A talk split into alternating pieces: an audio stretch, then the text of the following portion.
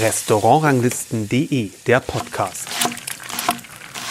Hallo und herzlich willkommen zum Podcast von Restaurantranglisten.de. Ich bin Kersten Mügge und heute sind wir wieder in Andernach. Nach der Folge mit Sarah Henke über ihr Restaurant Joso sprechen wir heute mit Christian Eckert, ihrem Ehemann und Küchenchef des Zwei-Sterne-Restaurants Purs.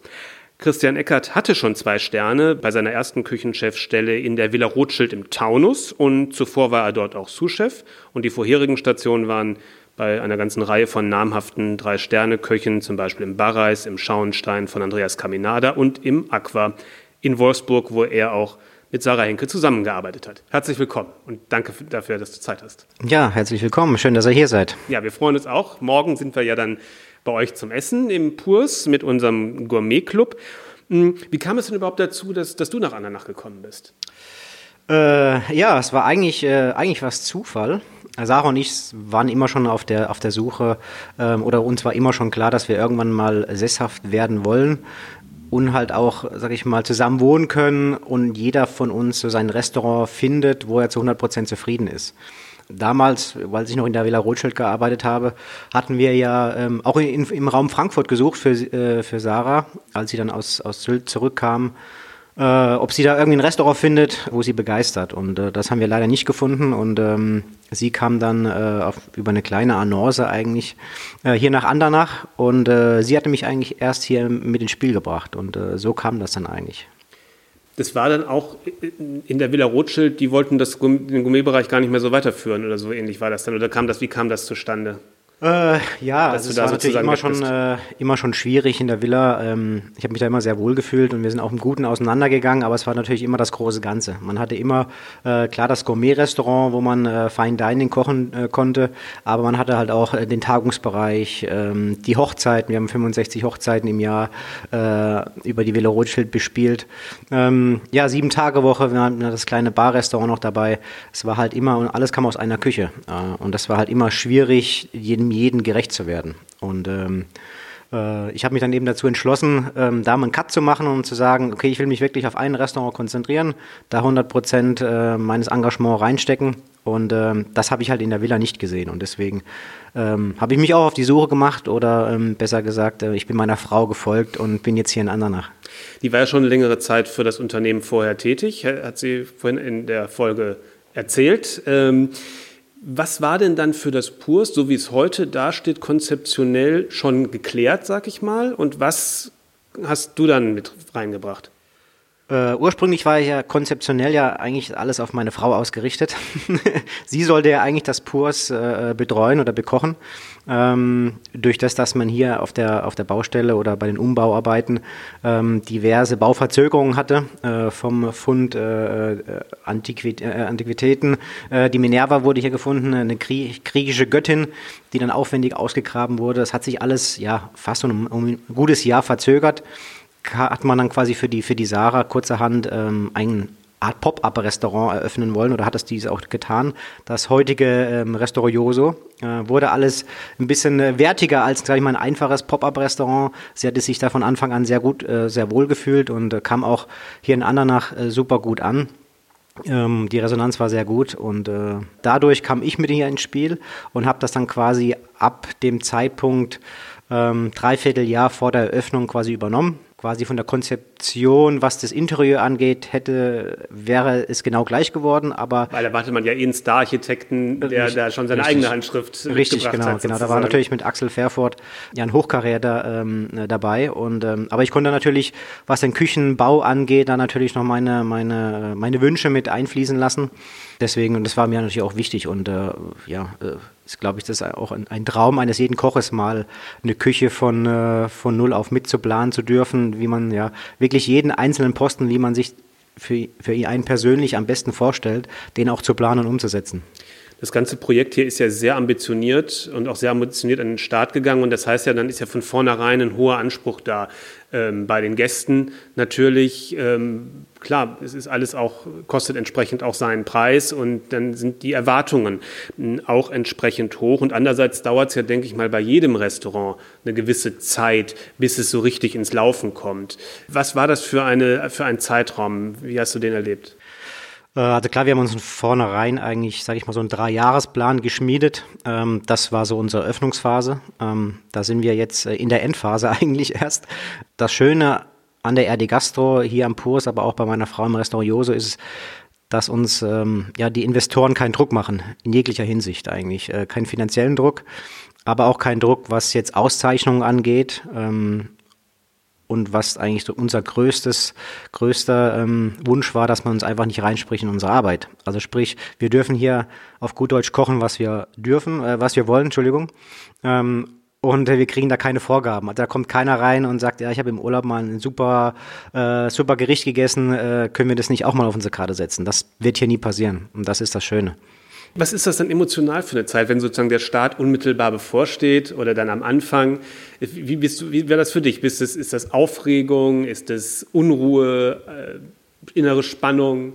Also klar, also ich, ähm, klar ist es natürlich das war jetzt ein Dreivierteljahr, wo ich quasi bei den Vorbereitungen dabei war, in der Öffnungsphase, ähm, von den Bestellungen her, ähm, was, die, was das Küchenequipment angeht, aber auch was das Tabletop angeht, wie das, das quasi ähm, ja, die Anrichteweise im, im Restaurant angeht, wie stellen wir uns ja den Service vor.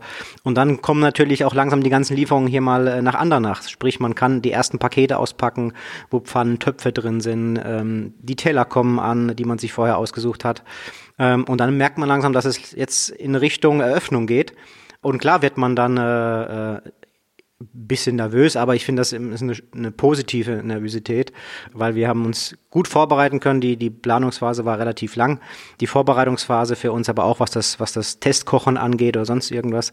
Wir haben da wirklich äh, kreativ arbeiten können. Äh, wir haben ähm, ausprobiert und es hat uns, glaube ich, ähm, in der Küche sehr geholfen oder mir persönlich auf jeden Fall auch. Da wirklich von Anfang an auch eine Handschrift zu finden, äh, wo zum Haus passt, wo zu mir passt und äh, wo wir jetzt natürlich weiter dran feilen wollen. Es sind ja wahrscheinlich auch so viel zu tun, dass man, dass man gar nicht so, ähm, ich sag mal, ja, in große, in große Unruhen ver, verrät, weil man, äh, gerät, weil man ja jeden Tag gibt es ja da x Sachen abzuarbeiten wahrscheinlich ne, vor so einem Start. Richtig, genau. Es sind zwar vielleicht jetzt nicht die Sachen, ähm, äh, ja, auf die man große Lust hat, äh, aber die gemacht werden müssen. Ähm, ich hätte jetzt auch nicht gedacht, dass das, äh, das, Inter, äh, das Inventar in der Küche so aufwendig in der Bestellung ist, weil man musste ja wirklich jedes kleinste äh, Bämmerie abmessen, man musste teilweise sogar die Dicke des Metalls äh, angeben, äh, Preise einholen, Preise vergleichen. Das war schon, äh, klar, auf einer Seite sehr schön, aber auch sehr viel Arbeit äh, zu Hause am Laptop, das jetzt nicht unbedingt meine Lieblingsarbeit ist. Jetzt hast du ja gerade gesagt, äh, das ist jetzt das Ende der Startphase sozusagen erreicht. Wodurch ist denn das Ende definiert und was ist die Phase 2? Das Ende ist eigentlich nur definiert an diesen drei Jahren. Äh, weil wir uns am Anfang gesagt haben, Nee, nee, gar nicht. Wir wollten einfach wirklich die ersten drei Jahre mal schauen, wie das Haus anläuft. Und ich glaube, auch so ab dem dritten Jahr kann man auch wirklich mal ähm, ja, Zahlen auslesen, wirklich mal zu gucken, äh, wie ist auch die Hotelauslastung, wo kommen die Gäste her. Äh, das braucht alles Zeit. Ähm, Andernach ist jetzt keine Weltstadt, deswegen äh, müssen wir um jeden Gast kämpfen. Wie gesagt, das ist jetzt so weit, dass wir dann äh, ja, unsere Startphase abgeschlossen haben. Okay, also hängt nicht an irgendwelchen Prozessen oder an genau. irgendwelchen, okay, okay, das ist ein rein gegriffener genau. Dreijahreszeitraum, eher betriebswirtschaftlich wahrscheinlich äh, orientiert. Okay, ähm, Impuls, soweit ich das verstehe von der Speisekarte her, ich war ja noch nicht essen, das kommt ja erst morgen, ähm, ist es so, dass es, wenn ich das richtig verstehe, so eine Art Mischung aus à la carte und Menü ist eigentlich, ne? Genau, also wir haben uns ähm, ähm überlegt, dass wir keine Menüs mehr in der festgeschriebenen Reihenfolge anbieten, ähm, wir wollen dem Gast schon die Möglichkeit geben, auch ähm, ja, auszuwählen. Auch ob es jetzt im Hauptgang Fisch oder Fleisch ist, das will ich nicht dem Gast vorgeben müssen.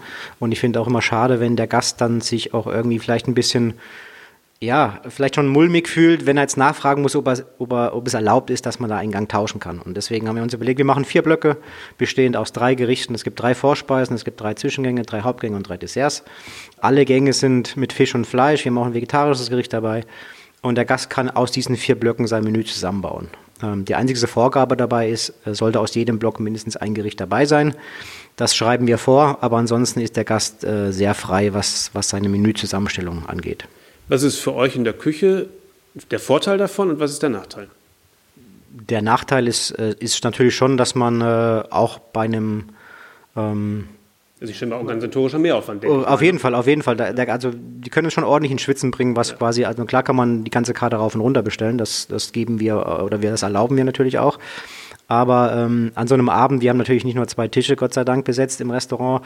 Wenn wir zehn Tische besetzt haben, ähm, kann man natürlich immer schauen, ob, wir dann, ob man dann zwei Tische zusammenschieben äh, kann, wo es dann einfach wieder passt von den Gerichten, dass man jetzt nicht jeden Tisch einzeln schicken muss, das natürlich sehr viel Aufwand ist, sondern dass man einfach zwei, drei Tische zusammenzieht. Wenn es Zweierpersonen sind, dann hat man sechs Teller zum Anrichten ähm, und dann sind es vielleicht zwei verschiedene Gänge, die man nur anrichtet und dann, äh, dann passt das eigentlich auch und nicht wieder. zu sehr zwischen den Gängen hin und her Richtig, genau, muss, genau, sozusagen. Hm. genau. Vorteile ähm, sehe ich ganz klar auf Seiten des Gastes natürlich, ähm, dass der wirklich frei wählen kann, dass man da kein Korsett vorsetzt, ähm, wo es dann heißt, es, das Menü geht nur äh, so, wie es da steht, es geht nur einheitlich für den ganzen Tisch. Das finde ich immer schwierig und ich freue mich selbst auch, wenn ich als Gast dabei bin. Ich kenne natürlich auch die andere Seite. Ja. Das muss man immer schauen, wie die Küche aufgestellt ist, aber wir können es ganz gut abbilden. Wir können es uns oder wir können es den Gästen bieten und deswegen ähm, machen wir es auch. Alles klar, sind die organisatorischen Vorteile natürlich und aber auch ja wahrscheinlich auch Kalkulator, also was Einkauf angeht natürlich auch, wenn man, wenn man nur ein Menü hat, dann klar, weiß klar, man, was man braucht. Klar, bei uns ist das natürlich immer eine Mischkalkulation, das ist ganz klar. Ähm, wir haben noch eine zweite Option auf der Karte, dass man einfach sagt, ähm, ähm, man nimmt das Überraschungsmenü. Das ist ein bisschen günstiger, als wenn man selbst auswählt. Das heißt jetzt nicht, dass man die Dinge bekommt, äh, die einfach übrig bleiben, äh, sind es sind dieselben Gäste, äh, dieselben, das sind dieselben Gerichte, das, äh, die wir im Menü ähm, dann quasi vorschlagen oder servieren, wie halt die zwölf Gerichte auf der Karte stehen. Also der Gast sieht die Gerichte vorher, ähm, er kriegt keine komplette Überraschung, aber er weiß nicht genau, welcher Gang kommt. Und das ist einfach ein Tick billiger. Und das ist dann für uns immer, das ist ungefähr 50-50. Äh, viele Gäste lassen sich auch gerne überraschen. Und dann ist es eine Mischkalkulation. Und dann, und dann gibt es sozusagen den organisatorischen Vorteil, weil es ein bisschen leichter ist, Richtig, Sachen genau, zu, zu, genau. zusammenzulegen, sozusagen genau. von, vom, vom Arbeitsablauf her, all den Gast preislich gesehen genau, weiter. Genau, und den Aufbau der Karte können wir äh, gewährleisten bis zu sechs Personen. Äh, ab dann ist es dann halt schon, dass wir sagen, einheitliches Menü. Und das 50-50 sagtest du, dass die Gäste das so oder so machen? Genau, genau. Überraschungsmenü und selber auswählen ist ungefähr, äh, genau. Und man hat dann ja auch eine Art von Feedback, nochmal unabhängig davon, wie es den Gästen schmeckt, im Grunde ja auch schon, was die Leute wählen. Da siehst du ja auch, welche Gerichte schon mal zumindest vom Lesen her bei den Leuten beliebt sind und welche nicht. Ja, genau. Es gibt meistens einen Verlierer, gibt es meistens. Ähm, das ist auch bei uns auf der Karte so. Äh, oftmals ist es einfach äh, der Fischhauptgang, ähm, weil natürlich im, in den Zwischengängen und den Vorspeisen ja dann tendenziell natürlich öfter der, der Fischgang bestellt wird und äh, die klassische Abfolge eigentlich schon vorsieht, im, im, im Hauptgang einfach Fleisch äh, zu nehmen. Und das ist auch bei unseren Gästen, sage ich mal, 90 Prozent so, ja. Hm. Mit dem Purs bist du ja inzwischen mit den Bewertungen ungefähr da, wo äh, die Villa Königstein auch schon gewesen ist. Das äh, ist ja äh, bemerkenswert, sag ich mal, in so kurzer Zeit natürlich. Ähm, ich denke mal, das stellt dich zufrieden. Ne? Ja, mega, mega. Das ist natürlich eine super Teamleistung. Ähm, klar wo, haben wir uns unsere Ziele hoch gesteckt. Das war auch Inhalt dieses Dreijahresplan. Äh, dort wieder ähm, von den Auszeichnungen zu landen, wo wir einfach in der Villa aufgehört haben. Ich sage wir, weil ähm, mein Stellvertreter, der Janik Noack, ähm, auch schon bei mir in der Villa Rothschild gekocht hat und auch mein Patissier Sebastian Kraus ebenfalls. Deswegen sehe ich uns immer als Team, das eben vorher aus der, auch schon in der Villa gekocht hat. Und äh, das war auch klar unser, unsere Zielsetzung. Und ich finde auch, wenn man eben sieht, was wir für Gegebenheiten haben, was wir für Möglichkeiten hier haben, ähm, dann kann man auch die Ziele einfach hochsetzen, weil ähm, ja, äh, es ist immer schwierig, eben wenn man ähm, ja, die Ziele nicht klar ausspricht. Ja. Dann braucht man nicht drum herum reden. Wir haben diese Ziele das gehabt. So, als wenn Bayern München nicht sagen würde, wir wollen deutscher Meister werden. Sozusagen. Eben, und das ist doch außer jedem, jedem sein gutes Recht, einfach zu sagen, was, was, was die Zielsetzung ist des Hauses. Ganz klar. Und gleichzeitig, dadurch, dass das Team ja dann in den Spitzenpositionen stabil war, hat man ja auch gleichzeitig gegenüber den Restaurantführern signalisieren können, da geht es auf Kontinuität. Und auch denen ist leicht gemacht, sagen wir mal, eine Note vielleicht schneller zu geben, als man es bei einer kompletten Neueröffnung mit einem komplett neuen, unbekannten Team gemacht hätte. Das muss man ja auch, äh, muss man ja auch sehen. Ne? Genau. Ja. Wenn man, wie du vorher in der Karriere in diversen Drei-Sterne-Restaurants gearbeitet hat, dann hat man ja logischerweise es mit Küchenchefs zu tun, mit sehr ausgeprägten kulinarischen Linien. Sonst hätten sie ja nicht drei Sterne, wenn da geht es ja um die persönliche Handschrift. Wie bist du damit umgegangen, einerseits Dinge ja, zu weiter zu verwenden, sag ich mal, ich will nicht sagen zu kopieren, aber irgendwie für sich auch für dich auch anzunehmen, sagen, ja, so möchte ich das auch machen und andere Dinge, vielleicht davon möchte, möchte, möchte ich mich absetzen. Wie bist du mit dieser Frage umgegangen? Ja, ich glaube, wenn man wirklich bei, bei, äh, bei so guten Köchen lernen durfte, macht man es ja auch mehr oder weniger, um von denen auch was mitzunehmen. Das ist doch genau. ganz klar. Ähm, deswegen war es mir einfach extrem wichtig, sage ich mal, klassisch Französisch zu lernen. Gut, dann habe ich noch die Möglichkeit eben bekommen, beim Klaus-Peter Lump äh, noch zweieinhalb Jahre dran zu hängen nach meiner Lehre. Ähm, und das war für mich einfach die Grundlage. Und das sind halt wirklich, was ich da zu 100 Prozent mitgenommen habe, war halt einfach das klassische Ansetzen von Soßen, dass es halt wirklich zu 100 Prozent auch auf Geschmack ankommt. Nicht dieses ähm, hier noch ein Pünktchen und da noch ein Pünktchen, sondern zum Schluss es muss es einfach zusammenkommen und schmecken. Das war mir extrem wichtig, das am Anfang halt gleich vermittelt zu bekommen. Danach war es mir wichtig, auch die Moderne kennenzulernen, die modernen Techniken kennenzulernen und deswegen auch der, der Weg zum, ähm, nach, äh, ins Restaurant Aqua, ähm, zum Sven Everfeld, der natürlich auch Vorreiter dieser modernen Technik in Deutschland war. Nicht alleine, aber zusammen mit Herr Amador und äh, Herrn Wissler natürlich ähm, einer der, die genannt werden müssen. Und so kann ich, glaube ich, rückblickend schon sagen, ich habe mir die Stellen jetzt nicht nur nach äh, nach Auszeichnungen ausgesucht, sondern wirklich noch nach den Punkten, was brauche ich als Koch noch, mhm. um äh, ja, vielleicht auch meine Zukunft als Küchenchef irgendwo mal ähm, erfolgreich zu planen. Und deswegen nach der klassischen Ausbildung, nach der modernen, war es mir einfach wichtig, äh, auch das, das natürlich der finanzielle Background äh, da mitzubekommen. Und für mich war sehr, sehr interessant, auch mal zu sehen, wie Sternegastronomie quasi im Privat, im privaten ähm, Gewerbe ja. funktioniert äh, und nicht mit einem Riesenhotel im Hintergrund. Deswegen der Weg zum Andreas Caminada. Damals hatten äh, das, das Restaurant noch zwei Sterne. Und da war es super interessant, wie man halt kalkulatorisch da sein Menü planen muss, äh, wie man haushalten muss mit jedem einzelnen Lebensmittel und halt wirklich nicht irgendwie ja, äh, sage ich mal, diesen. Äh, na, es ist immer was anderes, wenn man, wenn es einem selber gehört, als. Auf wenn, jeden Fall, äh, auf jeden Fall. Also man hat wirklich äh, jede, jeden Paprika-Abschnitt nochmal, guck, kann ich den doch noch irgendwo verwenden, was kann ich damit machen? Zum Schluss natürlich äh, äh, auch im Personalessen, aber wir haben wirklich kein bisschen was weggeschmissen. Man hat wirklich versucht, ähm, den, den, äh, den Einkauf des Menüs wirklich auf die letzte Portion ausgehen zu lassen. Äh, das Gute im, im, im Restaurant Schauenstein war, dass wir eigentlich mittags und abends jeden Tag ausgebucht waren. Das, man konnte immer planen mit 16 mittags und sage ich mal 28 abends. Deswegen konnte man es sich ganz gut hochrechnen, wie viel Seezungen brauche ich oder wie viel Portionen brauche ich, dass ich äh, Ende der Woche wirklich bei null rauskomme oder vielleicht bei ein, zwei Portionen, die noch übrig sind. Musste natürlich dann auch gucken im Service, dass keine Portion verbrannt ist, sonst hat man ein Problem gehabt. Aber das war für mich einfach sehr wichtig, das auch einmal zu sehen. Ja. Aha das eine ist ja, was man sozusagen von den verschiedenen Betriebsstrukturen, von den verschiedenen Techniken, ähm, stilistisch, sagen wir, mitnimmt. Das andere ist ja auch, was Führungsqualitäten angeht, ist ja auch was, was man was man mitnehmen kann. Ne? Das ist ja nochmal noch ein ganz anderer Bereich. Hm, genau, genau, ganz klar. Also ich habe eigentlich bei allen, bei allen meinen äh, Lehrmeistern ähm, mir nicht nur Dinge abschauen können, was, was, äh, was die Arbeit in der Küche angeht, sondern auch was, was das menschliche, was den menschlichen Umgang mit seinem Team angeht. Ähm, ich hätte es, glaube ich, nicht lange ausgehalten bei einem Choleriker, der quasi die ganze Zeit nur noch draufhaut oder, sage ich mal, sehr forsch und äh, laut in der Küche ist. Ähm, deswegen war es mir ja extrem wichtig, dass man eben ja neben dem fachlichen auch menschlich klarkommt miteinander. Und ich bin eigentlich mit allen meinen Lehrchefs noch gut in Kontakt. Ähm, das zeigt, glaube ich, schon viel über, äh, über den Koch aus, dass einfach ja, das Team nicht nur irgendwie äh, Mittel zum Zweck ist, sondern dass, dass auch die, ja, die menschliche Seite da nicht zu kurz kommt. Da kann man ja gnadenlos kopieren. Richtig, habe ich auch gemacht. bin, äh, zumindest äh, versuche ich das. okay. Ähm, in der Villa Rothschild warst du ja zuerst Zuschef und dann ist der Christoph Reiner ja weggegangen, ich glaube nach Frankfurt in den Tigerpalast, wenn genau, ich richtig, das richtig genau, in Erinnerung genau. habe. Genau. Und ähm, das heißt ja, da gab es ja schon ein etabliertes Haus, eine etablierte kulinarische Linie. Und wenn man dann als zweiter Mann sozusagen in die erste Reihe geht oder geschoben wird, je nachdem, wie es so ist in der einzelnen, in der einzelnen Situation, ähm, dann will man ja vielleicht an das ein oder andere anknüpfen, weil man hat ja schon Gäste. Äh, die gerne kommen und denken, naja, das ist der Sous-Chef, der wird schon so ähnlich weiter kochen wie der andere. Andererseits will man aber natürlich auch vielleicht eigene Akzente äh, setzen. Wie hast du das, äh, wie bist du damit umgegangen?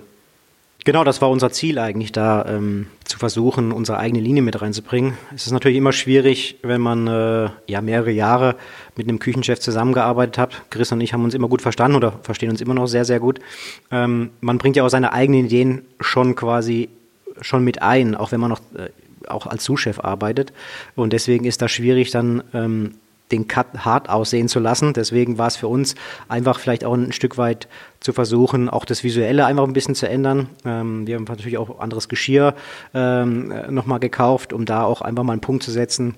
Die Ouvertüre, also die Kleinigkeiten, mit denen der Abend losgeht, einfach anders aufzubauen, dass man einfach schon, wenn das erste, erste Tellerchen kommt oder wenn, wenn die Speisekarte kommt zum Beispiel, dass da einfach was anderes ist und nicht irgendwie ja einfach nur andere Gänge draufstehen, nicht dasselbe äh, dasselbe Geschirr daherkommt, nur mit anderen äh, Items drauf, sondern zumindest da, dass man relativ schnell einfach abgeholt wird und sieht, okay, es hat sich wirklich was getan, es ist ein anderer Koch am Werk.